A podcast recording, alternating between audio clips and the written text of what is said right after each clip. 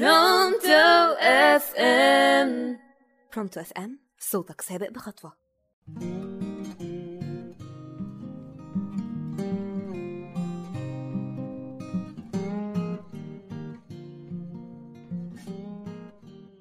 يا مساء الفل على كل مستمعين راديو برونتو أف إم. صوتك سابق بخطوة. بكل طاقة إيجابية وحب هكون معاكم أمنية محمد. كل حاجة في حياتنا بتمشي وبتعدي سواء حاجات حلوة أو وحشة أهو كله بيعدي. حتى البرنامج ده بمواضيعه هيمشي وهيعدي. عشان كده احترت جدا أنا بختار اسم البرنامج ده. بس بما إنه هيمشي وهيعدي فقررت أسميه على المشي. برنامجنا أنتوا اللي هتختاروا المواضيع بتاعته اللي هنتكلم فيها. بس اسمحولي أختار أنا موضوع أول حلقة. الحياة مدرسة. مدرسينها الزمن ودروسها التجارب اللي بنمر بيها. الميزة في المدرسة دي إنها بتقبل أي حد. ما بتحتاجش لا فلوس ولا واسطة. نتعلم مهارات وبنكتسب خبرات. أوقات بننجح وأوقات بنفشل. بس سواء نجاح أو فشل أهو درس اتعلمناه. بس المشكلة هنا لو وقعنا وما كانش عندنا هدف نقوم عشانه وهو ده موضوع حلقة النهاردة. الهدف أو الطموح. معتقدش في فرق بين الكلمتين. الاتنين نفس المعنى. مش هنحقق الهدف غير بطموحنا لتحقيق الهدف ده. الطموح والهدف اللي بسببه أنا معاكم هنا النهاردة. اسمحوا لي أحكي لكم قصة كده في السريع.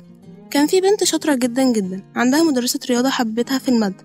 البنت دي كان ممكن تحل أي مسألة في خمس ثواني لدرجة إن المدرسة كانت بتتخانق مع مامتها إنها ما تحلش الواجب كله صح لحسن أصحابها يحسدوها أو على الأقل تاخد الدرس لوحدها.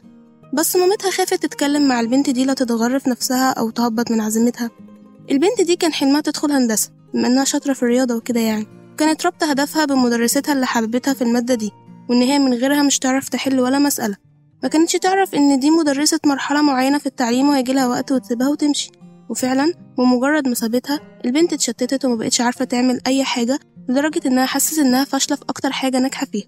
فخافت تاخد ريسك إن هي تدخل علم الرياضة في ثانوية عامة. عشان كده دخلت علم علوم. من خوفها لا تفشل. بس أهلها ما أجبرهاش على أي حاجة. بالعكس حاولوا يدعموا قرارها ده وشجعوها وقولها شاطر في كل حاجة. حاولوا يدعموها بس هي بلا طموح. الحقيقة البنت دي فشلت أكبر فشل بسبب إنها ما عندهاش هدف وبسبب إن هي ما عندهاش طموح.